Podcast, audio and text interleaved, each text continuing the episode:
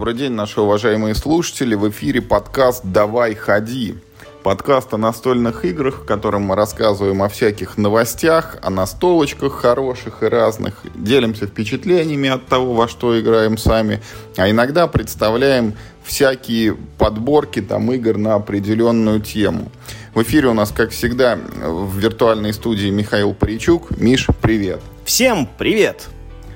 Ну что, вот сегодня, уважаемые слушатели, мы решили как раз сделать такой вот выпуск э, про подборку игр на заданную тему. И тему эту мы для себя определяем как игры с цветными циферками, ну иногда, наверное, даже бесцветными, да, Миш? Да, мы решили, что вот э, в прошлом подкасте мы обсуждали, э, значит, ну, номинантов на Шпиль Яр, и, э, ну, вот наше внимание привлекла игра Scout, которая как раз-таки про цветные циферки. Я после того, как мы, значит, про эту игру поговорили, прочитал про нее в интернете, я вообще сказал неправильно, что там в игре делают, совсем другая игра. Но вот, э, да, после этого решили мы поговорить с Юрой о том, а какие еще бывают классные игры с циферками. Э, потому что это такой, знаешь, что такой э, настольный минимализм, да, когда у тебя нет вообще ничего, только вот на карточке одна циферка, ну, она, ну, типа, потенциально может быть разных цветов. У меня не во всех играх есть даже... Э, то есть у меня есть как бы игры, где даже цветов нет, где только циферка. Вот. Но прикольно же, да, что какую-то классную настольную игру можно сделать просто вот из набора циферок.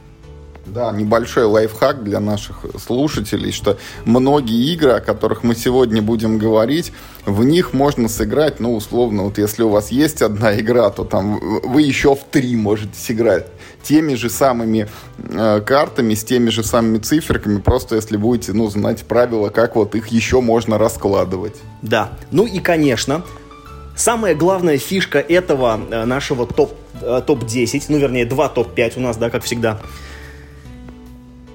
у нас правило. Без без Райнера Кницы. У да, тебя без Райнера Да, да, никакого Райнера Кницы, он забанен, потому что это был бы, ну... Ну, это нечестно. Да, это был бы топ игр от Райнера Кницы, вот, ну, там, про карты, например, или про еще чего-нибудь, потому что больше всего в этом, так сказать, вот субжанре натворил именно он. Но да, это фактически спецолимпиада, которую он сам изобрел, мне кажется. Мне кажется, э, ну, если не он придумал вообще делать игры только про циферки, то он ну, настолько показал, что это вообще возможно, что остальные люди в, это просто поверили и стали разрабатывать свое. Поэтому в моем э, списке игр нет ни одной игры от Райнера Кница. Да, у меня такая же э, ситуация. Вот ну, о чем мы сегодня будем говорить? Мы с Мишей сделали такой топчик. Каждый у себя там обозначил 5 игр. Э, все они вот довольно-таки простые, насколько я понимаю. Все они вот про цифры, иногда про цвета еще. Ну и поскольку вот Миша уже сказал, что это такой настольный минимализм, э, наверное, это игры, Миша, они, ну, все такого начального, простого уровня. Ну, что может быть сложнее, чем цифры? Их уже в каком? В первом или во втором классе изучают, да? И когда тебе говорят, вот ты их раскладывай сюда и сюда, наверное, ну, вот даже ребенок способен в них играть. Ну, в моем списке сложных игр нет, да. Они все семейные или там вообще начального уровня. И более того, в моем списке есть игра, я так думаю, я точно не знаю, это мне сложно быстро проверить, но это вот э, по системе веса игры Board Game Geek, это, возможно, отрицательный. Самая простая игра, в которую я как, ну, в которую, наверное, вообще можно сыграть. У нее вес 1,4. Есть ли игра проще, я не знаю. Может быть... Это очень интересно. А у меня есть одна сложная, кстати, игра, я только что осознал, в которую, может быть, ну, там, детей не усадишь вот так вот, ну, по крайней мере, сходу. И это не преферанс? Это нет, нет. Отлично. И что, поехали? Да, поехали. Давай, твоя первая игра. Э, цифры, цвет, что там, карточки, может быть, еще. Да, это карточная игра. И, и хотя у нас нет Райнера Книце, мой топ открывает не менее именитый геймдизайнер Фридман Фриз. Ну, его сейчас, видимо, принято называть Фридеман Фризе, но я не могу. Я привык, что он Фридман Фриз. Для меня он Фридман Фриз. Вот. И у Фридмана Фриза есть э, достаточно большое количество разных экспериментов. Вот мы с Юрой, кстати, спорили перед подкастом, какие игры считаются игры про цветные циферки. Я, ну, думал, нельзя ли включить туда вот игру... Тени над Камелотом. Ну, например, ну ты там все, что ты делаешь, ты собираешь циферки, и из них играешь покерные комбинации. Это весь геймплей, другого нет. А, значит, там, ну, у Фридмана Фриза есть прекрасный форт, абсолютно замечательный филлер из его линейки Fast Forward Games. Но у меня будет другая игра. В России она неизвестна, она не издавалась, хотя жалко. А, игра называется Fuji Flash. Насколько я понимаю, это не имеет никакого вообще перевода, это просто какое-то вот такое словосочетание на букву F. Мы же с тобой уже обсуждали, что эта игра, э, название это переводится на русский язык как «фрукт». Почему? Разве мы это обсуждали с тобой? Ну, бог с ним. Одним словом, игра Fuji Flash. Это вот та самая игра со сложностью 1,4. Супер простая. В общем, она состоит из колоды карт. Карты в ней с номерами от 1 до 20. Каждой карточки там несколько копий, причем, ну, там разных карт по-разному копий. Э, всем игрокам сдают на руки 6 карт. Вы в свой ход берете любую, короче, свою карту, выкладываете ее перед собой. Все, ваш ход закончился. Ну, да. Значит, э, следующий игрок, который ходит после вас, он тоже берет одну карточку и выкладывает ее перед собой. Да, карточки в открытую кладутся. Если карта вот этого следующего игрока старше, чем ваша, то вы свою карту забираете в руку, а его карта остается лежать на столе. Э, если он сыграл карту э, младше, чем ваша, то как бы ничего не происходит. Э, значит, что, э, в чем фишка этой игры? Это такой тип, как царь горы. Э, фишка в том, что, ну, вот, например, там, мой ход, я сыграл девятку. Да, ходит после меня следующий игрок, у него старше девятки, карты нет, но ему тоже хочется победить. Он, например, играет шестерку. Если следующий игрок тоже сыграет шестерку, то обе эти шестерки остаются лежать на столе, то они как бы суммируются вместе, да, получается 12, и эти 12 скидывают мою девятку. То есть э, следующему игроку нужно уже повысить ставку не ниже, чем до 12. Ну, то есть он должен хотя бы 13 разыграть, да? Или он может тоже, э, значит, э, сыграть шестерку и таким образом приджойниться к первым двум. У них-то суммарно уже будет 18, ну и там следующему будет еще тяжелее. И, в общем, вот вы этим занимаетесь, Э, до тех пор, пока у кого-то, э, то есть, ну, в руке не кончатся карты. А если вот вы выложили какую-то карту, и она до вашего следующего хода круг пролежала, то она скидывается вообще из вашей руки. Вы как бы теряете одну карту. Цель избавиться от всех карт в руке. Вот как бы так просто. Э, я не скажу, что это очень замечательная игра. Мы в нее играли вот по один или два раза на кемпе.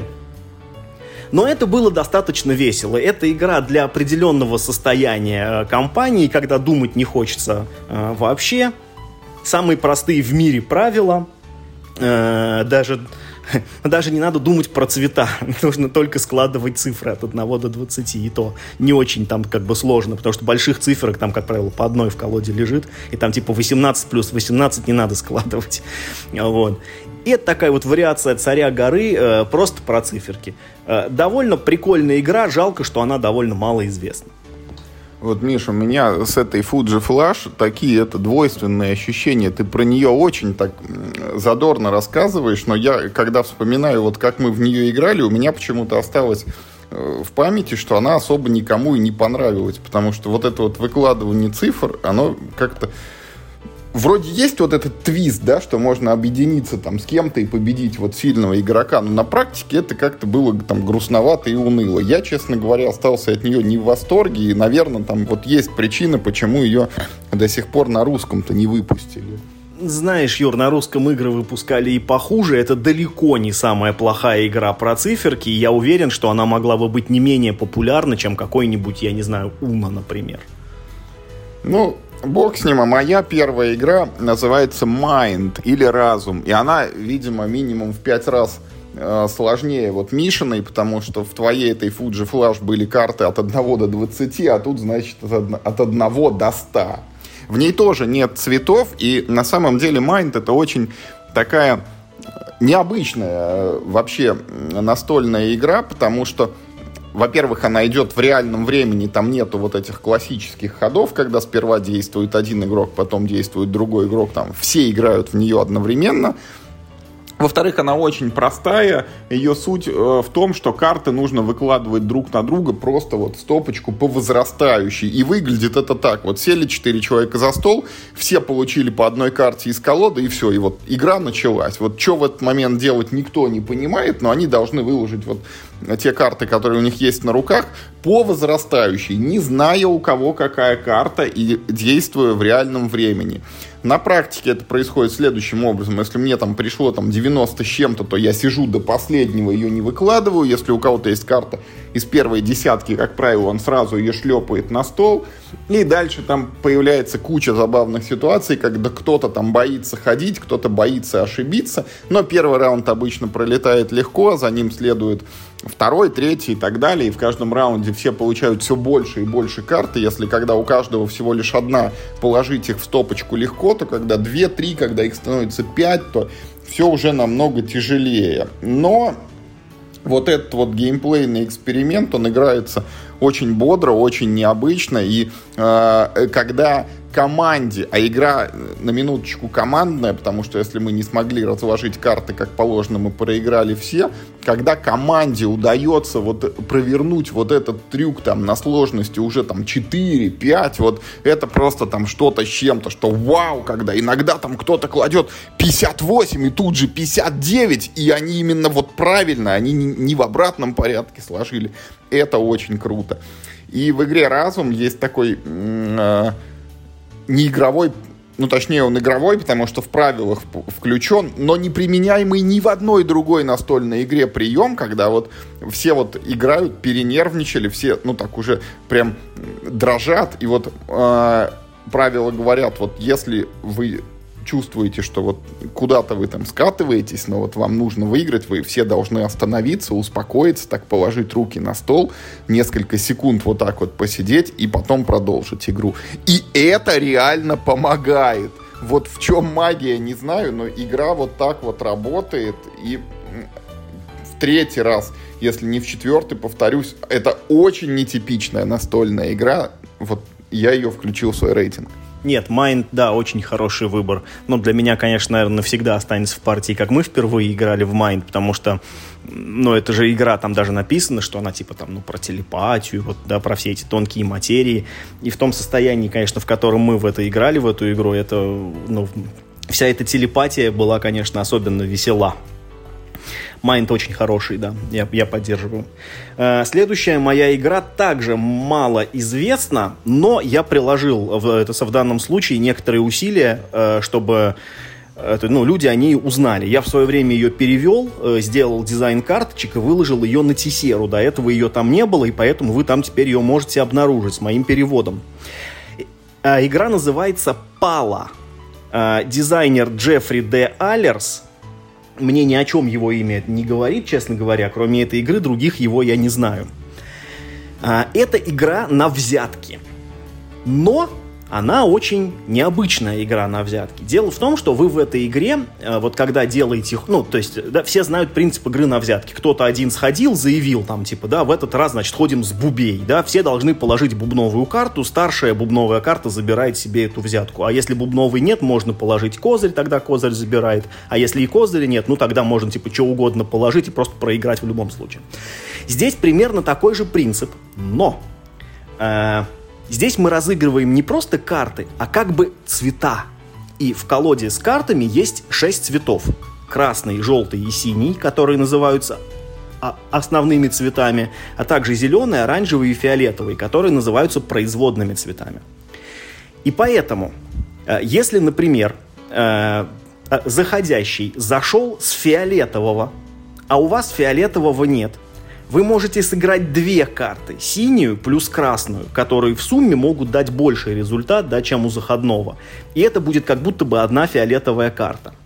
А также наоборот, если заходящий зашел, например, с желтого, а у вас желтого нет, вы можете подкинуть, например, красную карту еще к нему, да, и мазь станет теперь оранжевой. И тогда вы можете спокойно разыграть оранжевую карту. И вот этот вот, эм, вот этот механизм э, смешивания красок внутри игры со взятками, он очень, ну, он как-то очень ну, освежает, что ли, впечатление от этого сорта игр, потому что они все похожи друг на друга, а вот Пала очень сильно отличается. А, а, также в этой игре есть два варианта. А, ну, первый, когда ну, брать взятки это хорошо, и, и чем больше взял, тем только лучше. А есть вариант, когда брать взятки это плохо, и чем больше взял, тем как бы ты больше набрал штрафных очков. И они тоже оба играются немножко по-разному. Тот вариант, где, типа, брать взятки хорошо, там ты как бы делаешь ставку на то, какие взятки ты возьмешь, а там, где ну, плохо, ты тоже делаешь ставки, но совсем по-другому. Ты как бы ставишь собственные карты на кон. Тоже довольно интересно. Э, вот такая вот малоинтересная, ой, господи, э, малоизвестная игра, прошу прощения. Оговорочки по Фрейду. Нет, игра правда хорошая, я клянусь, я в нее несколько раз играл, всегда было хорошо и весело. Э, вот, значит, и вот вы тоже теперь можете с ней ознакомиться, она, мне кажется, того стоит. Очень легко она делается, купить ее все равно нельзя, то есть ее делали какие-то люди в гараже, выпускали каким-то там мизерным тиражом, поэтому тут не будет никакого пиратства, потому что легально она все равно не продается. Вот игра пала, очень рекомендую к ознакомлению. Слушай, ну, во-первых, Миш, я должен признаться, что я принадлежу вот, наверное, к большинству людей, которые не знают про эту игру, хотя, может, где-то подался на, на глаза, но в памяти не отложилось. А во-вторых, это, наверное, вот игра, которая максимально соответствует заявленной нашей теме, да, потому что мало того, что, ну, вот есть цифры, есть цвета, так цвета самые, что настоящие, еще и смешиваются между Функциональные собой. цвета, да, такого нигде больше нет. Ну, а моя вот следующая игра, Миш, известна, наверное, э, э, в это, э, по сравнению с твоей этой палой, вообще всем, потому что мало того, что в настольном мире ее знают под именем Свинтус и, наверное, более распространенным именем, как Уна, да, то в нее еще и каждый играл в детстве обычной карточной колодой, там, под всякими это приличными и не очень названиями. Что такое Свинтус? Это колода цветных карт, где, ну, честно говоря, помимо циферок есть еще и некоторые картинки, да, но мы на это смотрим сквозь пальцы, потому что валет, дама, король, вот их тоже никто не отменял в обычной карточной колоде. И Свинтус — это очень простая игра задача избавиться от карт на руках. Вот вам вначале их несколько выдают, потом в центр кладется колода, из нее открывается верхняя карта, и дальше каждый игрок должен играть по карточке с руки вот либо такую же циферку, либо такой же цвет. Вот супер тема нашего подкаста тоже. И чем Свинтус хорош? вот именно Свинтус, почему я ставлю именно его? Э, во-первых, там очень прикольные вот эти карточки, которые не цифровые. Там есть карта, которая заставляет всех молчать, и если кто-то что-то скажет, то он получает штрафные карты. Там есть карты, которые заставляют пропускать следующего игрока ход или хуже того, чтобы он еще набирал штрафные карты. Ну и, наконец, там есть самая крутая карта, вот этот хлоп копыт, когда ее кто-то играет, то нужно стукнуть ладонью по колоде, и кто последний, тот получает штраф. И в этот момент просто хаос начинается, потому что карты летят во все стороны. Если на столе стоят стаканы с напитками, то они на кого-то обязательно опрокидываются. Кто-то окажется со сломанным ногтем, там еще чего-нибудь может приключиться. Ну, короче, хлоп копыт это просто вот карта огонь, она и не только в рамках Свинтуса, но и в принципе в рамках нашего хобби. Вот в масштабе одной карты редко случается такая классная штука, как хлоп копыт. А еще Свинтус именно ценен, дорог и вот мною превозносится за то, что э, в него могут играть много людей, и при этом ты всегда остаешься вовлечен в игру. Дело в том, что там все карточки в колоде присутствуют в двух экземплярах, и если кто-то сыграл карту, которая у тебя есть на руках такая же, ты можешь кинуть ее на стол даже не в свой ход. Вот это простое правило заставляет всех всегда внимательно следить за столом, смотреть, что там происходит, и надеяться, что сейчас я вот ход перехвачу, я кину карточку не в свой ход, а это на минутку очень выгодно, потому что задача игры избавиться от своих карт. И вот это вот фокусирование внимания мне очень нравится, оно не заставляет тебя скучать, оно ты все время, мало того, что ты следишь, чтобы хлоп копыт не вылетел, так ты еще и свои карты вот все время сканируешь. Поэтому Свинтус Миллион сейчас есть их вариантов на рынке, там, что только не придумали с этими свинтусами. Ну, вот я на днях нашел свою коробку самой первой игры, там, мне кажется, 2005 или 2006 года выпуска. Вот она до сих пор хорошая, даже без всех наворотов. у меня нет приличных слов, чтобы прокомментировать твой выбор. Я считаю, что это очень плохой выбор. Ну, в общем, по многим причинам. Во-первых, Свинтус это очень плохая игра. И говорить, что она хорошая, и, и, и что она тебе нравится, это, во-первых, это, во-первых, должно быть это должно уже стать просто признаком дурного тона, говорить, что тебе нравится Свинтус. Почему-то нам всем э, стыдно э, говорить, что типа нравится Монополия, но типа за Свинтусом нормально. Нет, Свинтус дрянь.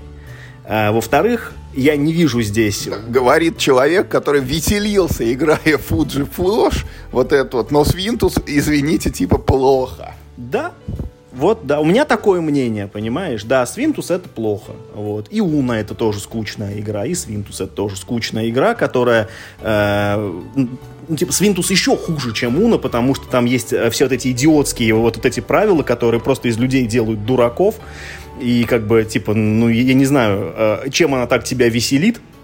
Ну, в общем, я совершенно не согласен. И, и да, формально это игра про цветные циферки, но вот ты знаешь, вот есть какая-то грань. Вот есть игры про цветные циферки, а есть игры про цветные циферки, понимаешь? И тут есть какая-то вот тонкая грань, и вот Свинтус это вот игра не про те цветные циферки. Я не согласен с этим выбором. Э, следующая игра в моем списке. Э, в России издается компанией «Звезда». Это игра Томаса Синга «Экипаж» или «The Crew» э, по-английски. Их уже даже две коробки, просто во вторую я ну, еще не успел поиграть, а в первую, что называется, у, у, у, успел.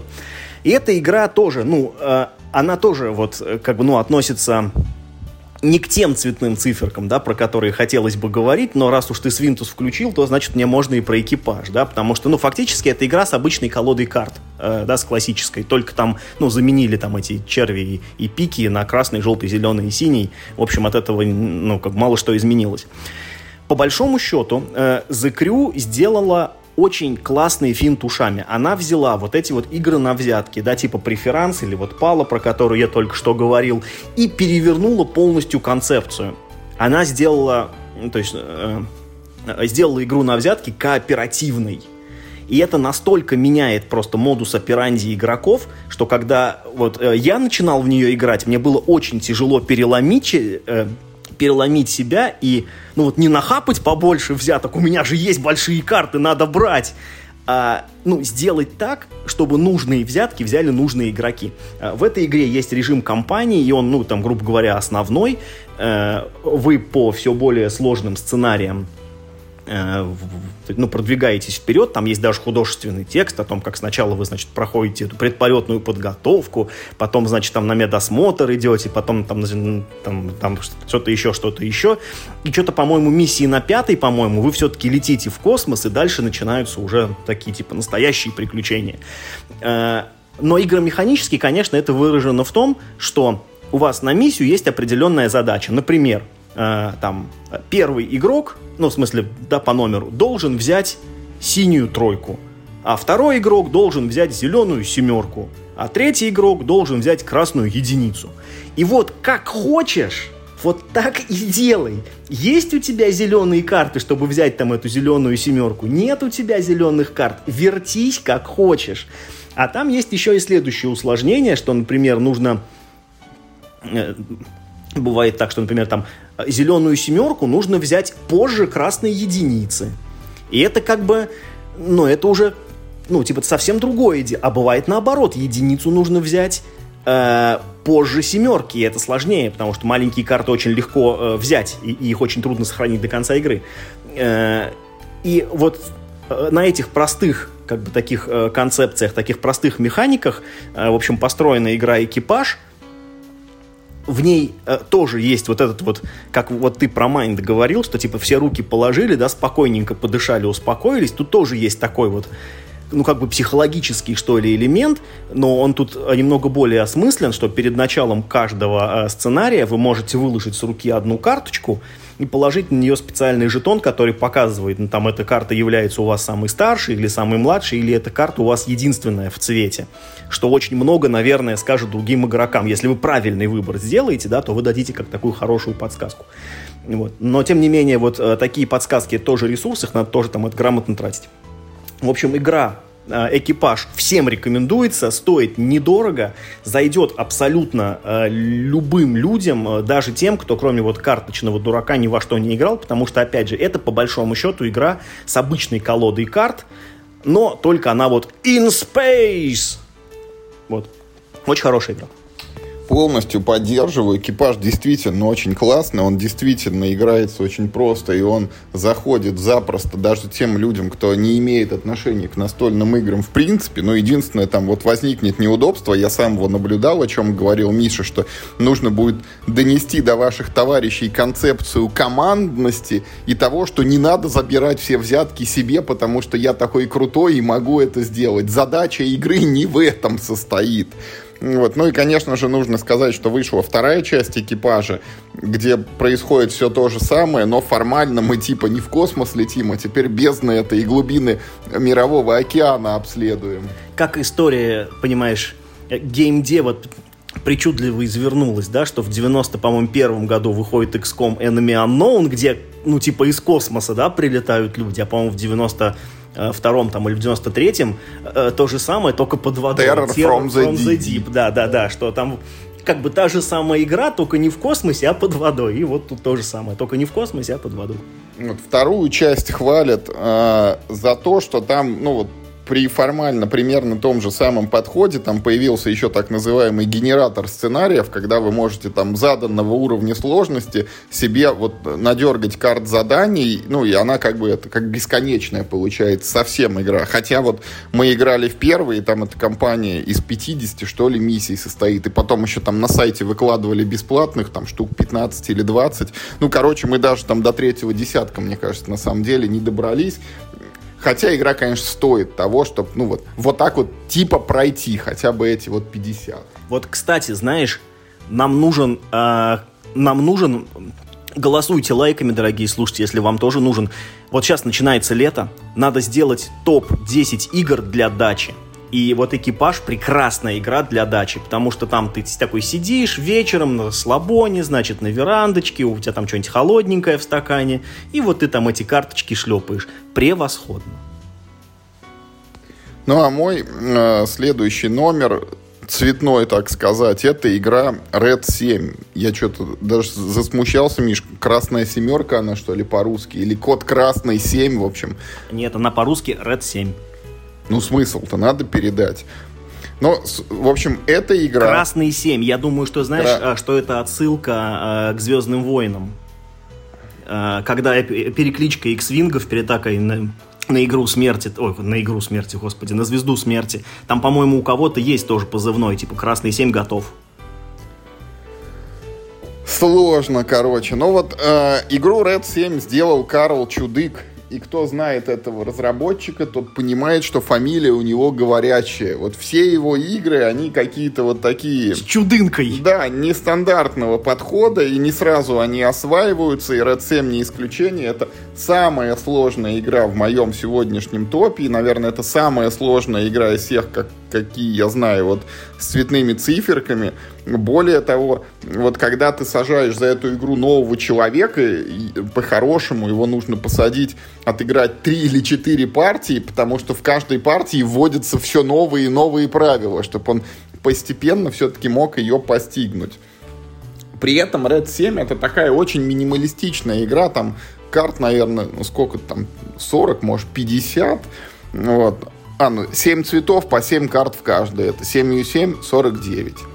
Вот. А, игрушка ее сложно, на самом деле, мне кажется, и непонятно будет, если ее объяснять. Мы там типа как бы что ли, то ли художники, то ли кто, потому что вот мы выкладываем перед собой цветные карточки, и это называется, по-моему, палитра в терминах игры. Э, есть еще одна карта, которая лежит все время в середине, и это холст, но это, это ужасно на самом деле, потому что эти термины, они еще больше тебя это ввергают но это вот начинается вот это да. переизобретение одних и тех же слов заново. Да, да. суть в том, что э, в игре Red 7 ты в свой ход должен сыграть одну карту, и сыграв ее, э, у тебя должна на столе образоваться самая лучшая комбинация из возможных. Потому что вот игра максимально к тебе жестока, ты должен или сделать ход, или проиграть. Вот и ты каждый раз встаешь перед этой дилеммой. Ну и, и каждый раз ты думаешь, и как же мне не проиграть? А ответ на этот вопрос задает вот какая-то карточка, которая лежит в центре стола. Э, она как раз определяет, ну вот, что за комбинация у нас нынче в моде, и вот какую заявку ты должен поддержать, чтобы из игры не вылететь. Ну и вот так вот все играют по одной карте. Если кто-то не может, то он э, выбывает из игры, и в конце остается только один человек, у кого самая старшая комбинация. И прелесть этой игры в том, что ты можешь играть карты не только себе, как бы стараясь эту комбинацию сконструировать, но и вот в центр стола, меняя текущее правило, таким образом адаптируясь, вот, ну и как-то пытаясь сделать текущую комбинацию такой, какую ты можешь из своих карт собрать. И это на самом деле очень здорово, потому что Red 7, вот почему я говорю, она сложная, она очень сильно заставляет тебя думать. Вот э, это не экипаж, который вот Миша говорит на даче, там под пивко вы там потихоньку карты шлепаете, и у вас все хорошо получается. Хотя в экипаже тоже нужно думать, но в Red 7 нужно думать сильнее. Более того, в Red 7 не пахнет никакой кооперативностью, и там тоже можно играть, ну, типа компанию, серию партий, пока кто-то не наберет там энное количество очков. Более того, карты, которыми ты набрал очки, выходят из колоды, и тут появляется типа элемент легаси такой, ну, полностью обратимый, потому что мы потом заново собираем эту же колоду и играем дальше. Есть же там карты не уничтожаются, не модифицируются. Ну, в общем, Red 7 это и при всем при этом э, в Red 7 тоже можно посадить человека, не адаптированного к настолкам. Да, повторюсь, это потребует там нескольких партий и постепенного освоения правил, но вот э, посторонние люди могут в нее спокойно играть.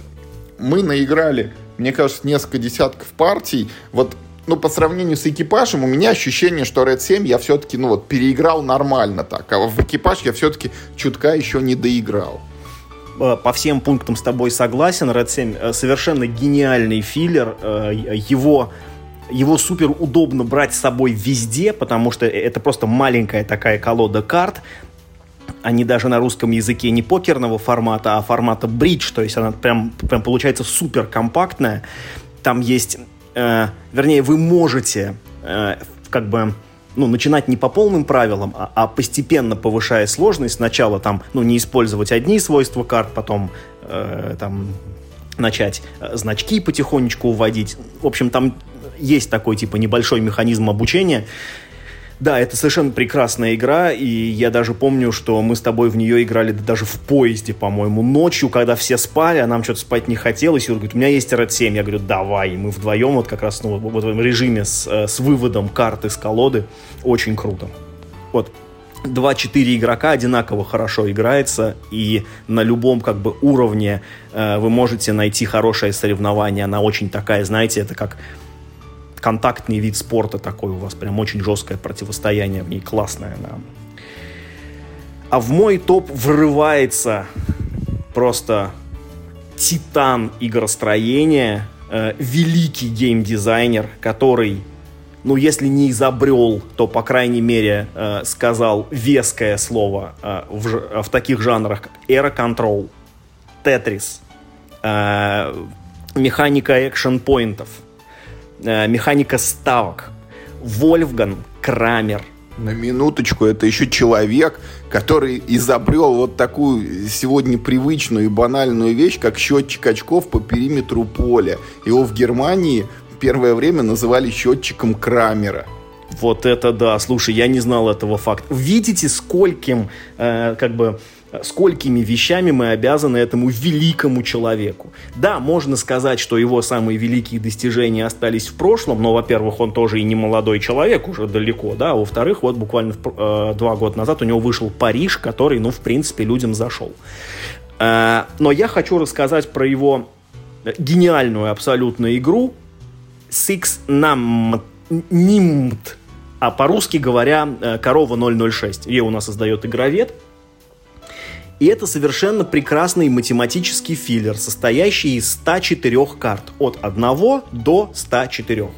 Там есть э, как бы разные варианты игры. Э, мне нравится по 10 карт на игрока плюс 4.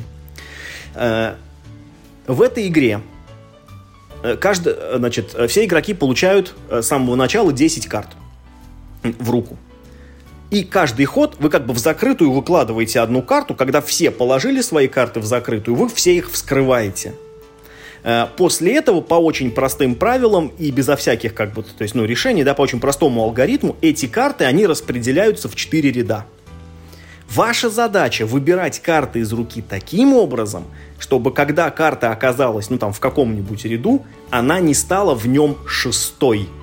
Пятой нормально – но если ваша карта оказалась шестой, то весь ряд до этого вы забираете к себе в штрафные очки, а это плохо.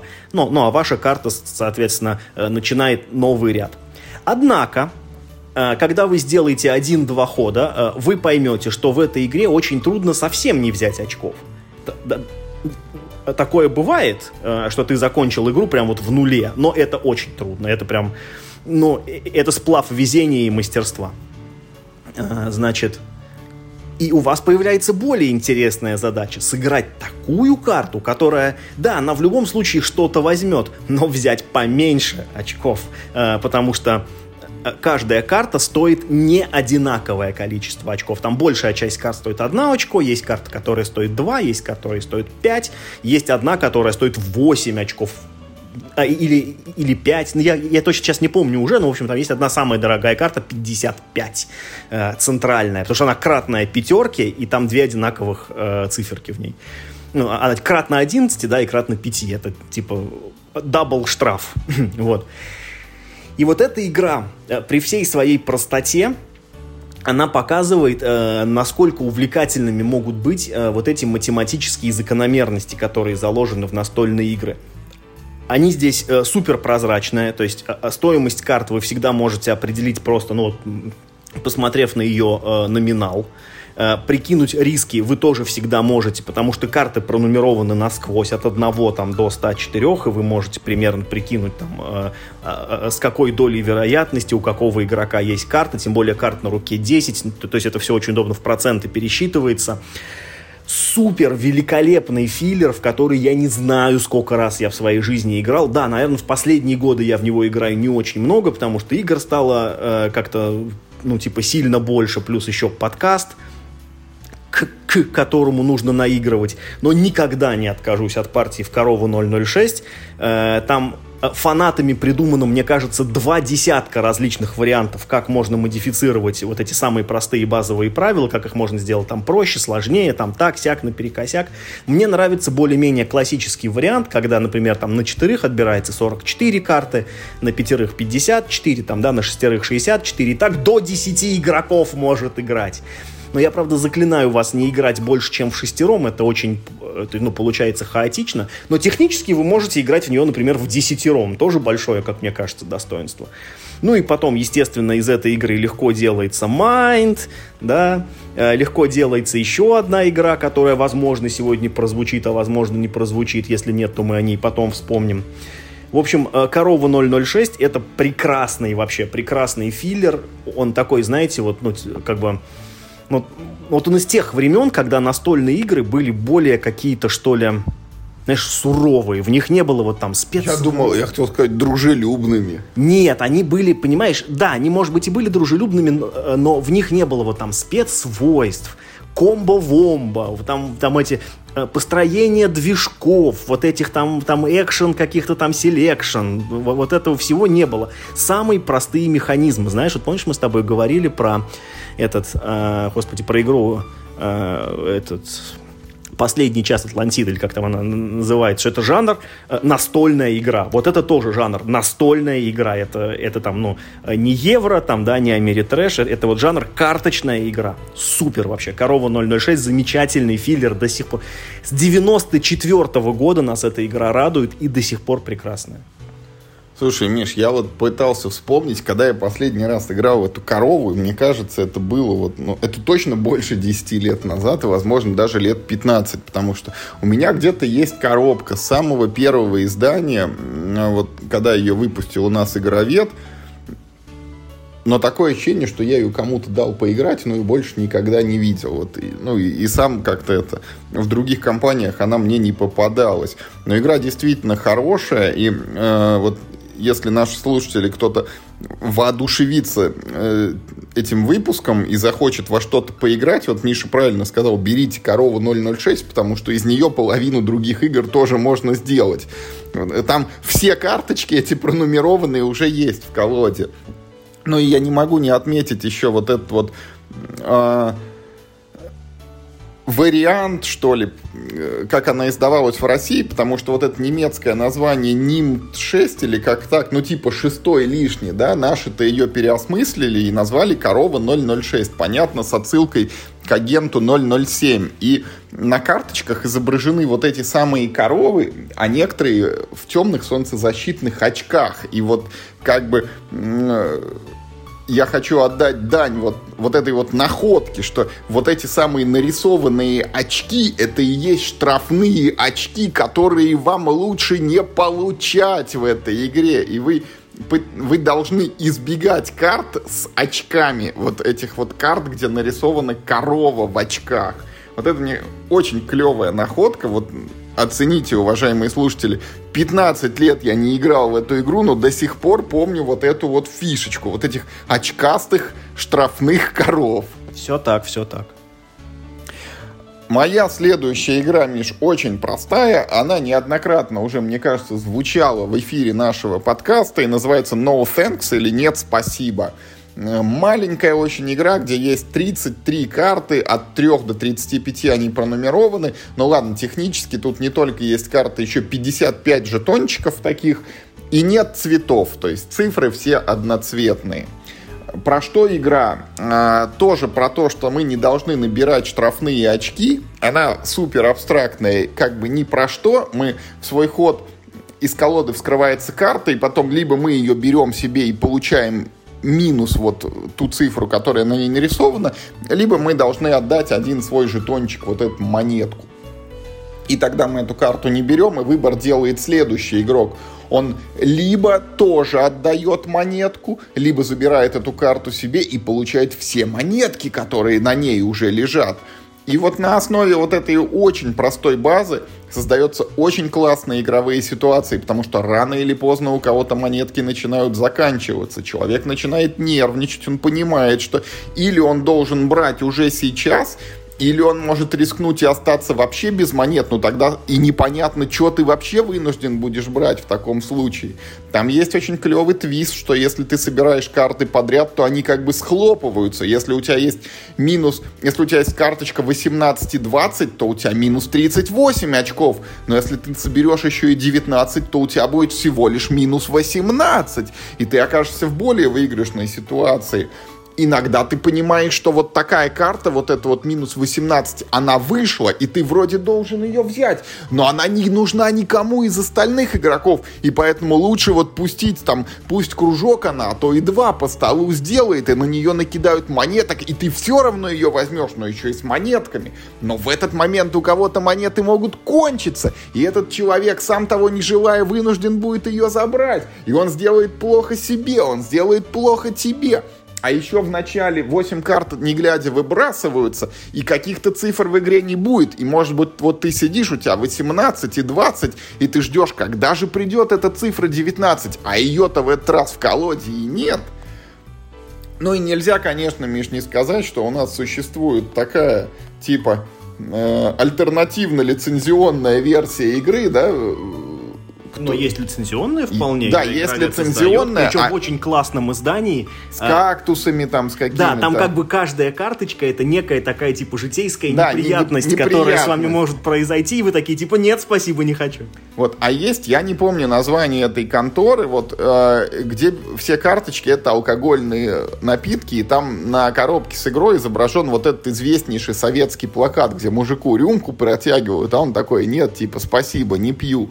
Ну и вот там получается, что все карты это там разные виды напитков, ну и тебе нужно избежать вот этой ситуации, когда ты отказываешь, оказываешься под градусом, ну типа самый пьяный проигрывает. А, по-моему, там, ну вот я веером карточки смотрел, они довольно забавные. Жаль, что, ну вот, официальной такой нет. А так игра очень хорошая. Но это не тематично, ведь если у тебя схлопнутся, например, там пиво, какая-нибудь настойка и какой-нибудь коньяк вместе, то ты не получишь опьянение только за коньяк. Это так не работает. Поэтому, видимо, официально и не дали выпустить такой вот вариант. В любом случае, эта игра ну, не должна как бы выглядеть так. Это очень семейная такая э, забава, при этом это тоже совершенно, э, совершенно универсальный филлер, который занимает место, как говорится, во, а польза от него во. Вот, поэтому, да, тоже всем рекомендуется. Нет, спасибо, правда, очень хорошая игра. Моя самая-самая главная игра, да, на сегодня, это игра, ну, я сейчас немножко, так сказать, вступлю из-за такта, знаешь. Э, самая лучшая игра про цветные циферки, на мой лично, да, как бы э, сугубо взгляд, это Lost Cities. И ничто ее, типа, в моем личном топе не догонит даже и близко. Lost Cities это просто для меня святой грааль игр э, про цветные циферки. Э, но мы договорились, что никакого кницы, и поэтому у меня есть игра, которая к ней вот прям приближается. Она, то есть, знаешь, это если не Lost Cities, то что? То Ханаби. Э, совершенно замечательный тоже филлер, тоже кооперативный, кстати. Э, не так уж часто бывают кооперативные филлеры. И вот Ханаби один из прекрасных примеров, как тоже просто из цветных циферок делается невероятно драматичная просто игра с длинной аркой, с какими-то совершенно неожиданными поворотами, тупниками, с веселым обсуждением потом – а все дело в том, что когда вам в Ханабе сдают карты на руки, вы берете их рубашкой к себе, и вы не видите, какие карты вам сдали. Зато все остальные ваши карты видят, ведь они к ним лицом. А вы, наоборот, видите карты всех остальных игроков. Э, в этой игре есть типа тематика, типа вы там эти, короче, э, мастера фейерверков, и вам надо устроить праздник для императора там этих фейерверков э, но игромеханически вы должны сложить 5 рядов от единички до пятерки. Белый, э, красный, желтый, зеленый и синий. Э, в любом порядке можно делать, но обязательно с единички, потом двойка, тройка, четверка и пятерочка. Вот если вы, значит, все это успешно сделали, то, соответственно, вот как бы вы как бы ну, выиграли в игре. Там на самом деле считаются очки, можно выиграть, ну, собрав не совсем все, а там что-то упустив, но э, суть такая. Э, ну и в свой ход вы как бы выбираете карту, да, там какую-то любую со своей руки, и думаете, как же вам вот ее разыграть. Потому что если вы э, ну, там, положите ее в открытую для всех, и она окажется неправильной, вы потеряете жизнь. А жизней всего три, их как бы не очень. Ну, то есть на четвертую, видимо, вам просто голову рубит император, да, древний Китай, там с этим как бы просто. Вот. А, но с другой стороны, если вы как бы струсите и скинете ее в темную, то вы потенциально можете скинуть вообще уникальную карту, которой в колоде больше нет вообще, и вы, ну, просто запорите прохождение какого-либо цвета. Вот. Поэтому очень важно правильно давать игрокам, другим игрокам подсказки, какие где карты у них. А там на этот случай тоже есть хитрые правила. Там, то есть, ну, вы можете либо подсказать э, все карты одного номинала в руке другого игрока, либо все карты одного цвета да, в руке игрока. И вот таким образом вы, значит, там, ну, постепенно вы э, копите информацию о своих картах, в какой-то момент вы решаете сделать ход, да, выкладываете, смело выкладываете карту или там смело сбрасываете карту, и добираете в руку новую карту из колоды, про которую вы не знаете ничего. И все начинается сначала. У вас появляется темная лошадка. И так у всех игроков. То есть перемножьте вот эти вот сомнения про все, что все другие игроки сомневаются про то, а вы-то что про свои карты вообще знаете? Да, там они теоретически помнят, что вам подсказывали, что вот эти у вас карты синие там, а тут лежит там, не знаю, э, тройка, ну и вы, наверное, ну, должны бы знать, что у вас тут синяя тройка. А помните ли вы про это, какая тут синяя тройка? В общем, все это сомнение на сомнениях, все это, в общем, э, двойное, э, двойной блеф на двойном, ну, то, не блеф, а такой, скажем, двойная перестраховка, да, когда двойной перестраховки, а время поджимает, ресурсы ограничены, э, колода тоже кончается, надо все успеть, ну, все нужно выложить. В общем, невероятная просто по силе э, кооперативная такая кооперативный пасьянс, вот что это такое. Но просто невероятный по силе напряжения и э, ну, тоже по какой-то универсальности, что ли, потому что очень простые правила, э, все легко врубаются, и как бы всем очень весело в нее играть. Э, последнее, что хочу сказать, э, на русском языке было две редакции э, Ханаби.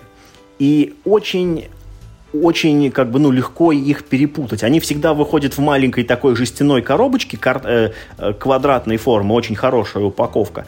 Но обращайте внимание, когда будете покупать игру, одна коробочка целиком покрашена в синий цвет, а другая коробочка у нее крышка синяя, а донышко белое как бы. То есть она такая немножечко, ну она она и выглядит немножечко по-другому, но вот легче всего различать так, что у нее э, крышка одного цвета, одно другого. Я настоятельно рекомендую вам покупать ту версию, где дно и крышка разноцветная. Это имеет принципиальное значение. В ней карты большего размера. Они, во-первых, квадратные, а не прямоугольные. Они большего размера. На них цифры крупнее, что просто удобнее в игре. И самое главное, вот, э, вот в эту Э, разноцветную первую да, редакцию, э, в нее включено э, дополнение, которое еще делает игру сложнее. Там появляется шестой вид фейерверков, где каждой карты по одной копии, даже единичка одна, и их вообще нельзя терять. В общем, э, да, вторая редакция, она тоже неплохая, но в первой просто есть дополнительные бонусы, поэтому если у вас вдруг появится выбор, какую из них покупать, то, э, ну, просто такой Маль...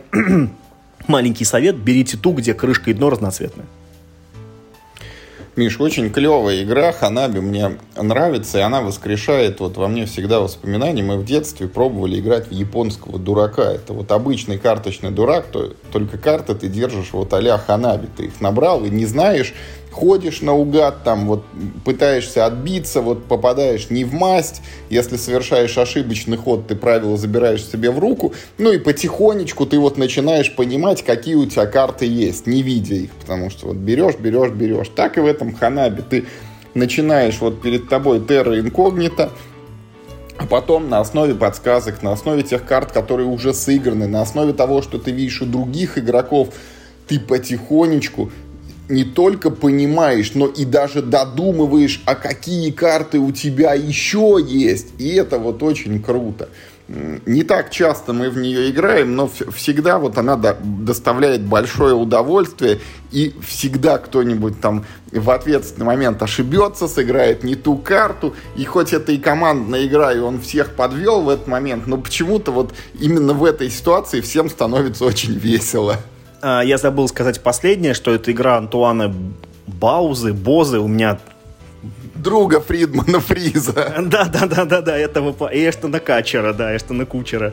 Вот, значит, э, то есть я имею в виду, что, э, видите, люди-то не последние занимаются разработкой игр с циферками, да, ни одному доктору Книции.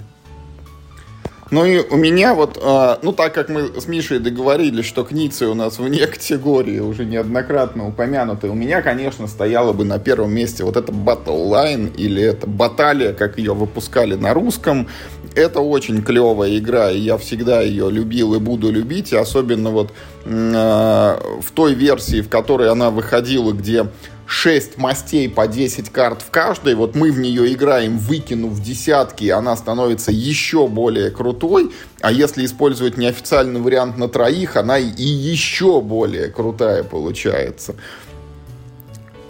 Я ее люблю почти так же, как Миша Lost Cities, хотя мне и Lost Cities нравится. Но вот отставляя Кницию в сторону, на первом месте у меня игра, которая тоже уже неоднократно звучала в нашем подкасте, и это, как ни странно, Миш, тоже кооператив, вот это вот странное название The Game, игра, которая называется «Игра», где мы оперируем не цветными цифрами, а просто цифрами от 1 до 100, и мы должны их разложить на 4 стопки, вот две по возрастающей, две по убывающей. Это, кстати, вот одна из самых типичных, мне кажется, вот этих игровых как бы механик с цифрами, да, когда мы их должны разложить, ну, типа по подряд, вот что в Ханаби, что в этой в No Thanks есть элементы, что э, в корове 006 они применяются, ну и вот в The Game. Игра кооперативная, карты на руках каждый свои видит, в отличие от Ханаби, но не знает, что есть у соседей. И э, в ней ты должен всегда сыграть две карты в свой ход, и очень часто получается так, что ты вот должен сделать такой выбор, что просто нанести минимальный урон, чтобы твой ход, он вот не создал огромного ущерба и не лишил других игроков возможности сыграть те карты, которые они бы хотели вот на стол скинуть. В The Game есть очень клевое правило, которое сильно добавляет вот этой вот командности взаимодействия, когда э, ты выкладываешь карты вот в стопочку, в стопочку, в стопочку, вот цифра за цифрой за цифрой, но иногда тебе эту стопку разрешается отмотать, как бы разгрести, если ты сыграешь карту с цифрой ровно на десятку, отличающейся от той, что лежит сверху. Это тоже создает вот очень такое клевое напряжение, потому что твой взгляд всегда прикован к столу. Если кто-то сыграет вот нужную цифру, под которой у тебя есть козырь, ты сразу кричишь, вот сюда вот не ходить, эту не занимать, туда положу свою карту я, а у другого игрока иногда просто нету возможности такой оставить до тебя эту стопочку, он обязательно что-нибудь туда сыграет, планы твои нарушит, потом ты сделаешь еще что-нибудь очень плохое. Ну и вообще под конец партии там обычно это мы все сваливаемся в штопор. Но вот о чем еще нужно сказать. У нас продается игра вот эта The Game, локализованная Гага. Это такая небольшая красно-коричневая коробочка, которую я уже надарил, по-моему, ну вот чуть ли не всем там своим это в окружении знакомым ею обзавелись. И э, мы в нее играем с большим удовольствием, но уже год как перешли на усложненную версию The Game Extreme. Это точно такая же игра из 100 карт, только они не коричневого, а синего цвета. И на некоторых еще встречаются значки, которые тебе усложняют жизнь. Когда ты играешь карту со значком, ты должен там сделать что-то дополнительно. Сыграть еще одну карту, меньше набрать в конце хода. Иногда все должны заткнуться и запрещается вот это вот бронирование кабинок иногда накладывается вето на отматывание стопочек. И вот эту The Game Extreme мы бьемся над ней уже год. Мы сыграли, не знаю, суммарно десятка 3, 4, а то и 5 партий, и мы в нее ни разу не выиграли, потому что там правила супер хардкорные. Для победы ты должен сыграть вообще все карты, ни у кого на руках остаться не должно. И мы вот максимум, что ну, у нас один раз, вот почти две карты осталось в игре. Ну вот, чтобы разыграли все, такого, к сожалению, не было. Ну и э, Двумя колодами можно играть в дуэльную версию, которая не командная, а друг против друга. И есть еще какая-то The Game Quick and Easy, где карт еще меньше, там они всего лишь от 1 до 10, и на руке у каждого только две карты. Вот я хотел бы попробовать в нее, потому что, ну вот, что The Game понравилось, что The Game Extreme, и вот третью игру в этой серии я тоже опробовал бы с удовольствием. Всем рекомендую, если кто-то еще не играл, вот берите, у кого есть корова 006, просто раскладываете, играете коровой в эту The Game. Супер подходит она для обычных людей, потому что принцип раскладывания карт по возрастающей или по убывающей, он всем понятен. Ну и за счет вот этой командности и кооперативности обязательно будет весело, когда вы в нее играете. Да, очень классное ощущение, что ты знаешь, что когда ты как бы делаешь ход, ты обязательно только ухудшаешь ситуацию тем, э, тем ценнее, когда вот ты можешь положить вот эту карту, которая вдруг для всех э, стопочку откатит. Это просто как будто ты чудо какое-то совершил. А иногда раз в несколько партий ты за, э, за один ход кладешь две таких карты, и ты просто Господь Бог для остальных игроков.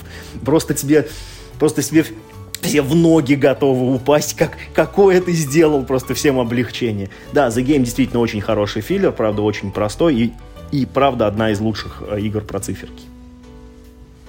Ну а что, уважаемые слушатели, на этом у нас сегодня все. Мы рассказали вам о десятке хороших вот цифровых цветных играх, ну, хорошо, там, о 12, если вот учесть, что мы упомянули все-таки каждый по одной настолочке от Книция, от Книция. И мы ждем комментарии от вас обратную связь. Может быть, мы какую-то вот подобную игру пропустили незаслуженно. Может быть, мы пошли, по вашему мнению, вообще не в ту степень и могли бы какой-нибудь вот этот вот а, как вот эти миш-игры, вот чего-то там Шон Клевер, вот где ты кидаешь кубик цветной и зачеркиваешь потом цветные циферки у себя на листочке. Ну, я думал, да, про то, что можно вот эти вот игры, да-да-да, с, с этими Роланд uh, Райты, да, записать, uh, да, про цветные циферки, но это не те цветные циферки, понимаешь? Вот я да, не это могу... не те цветные циферки, которых вы ищете. Да, это уже получается третьи цветные циферки как в этом подкасте.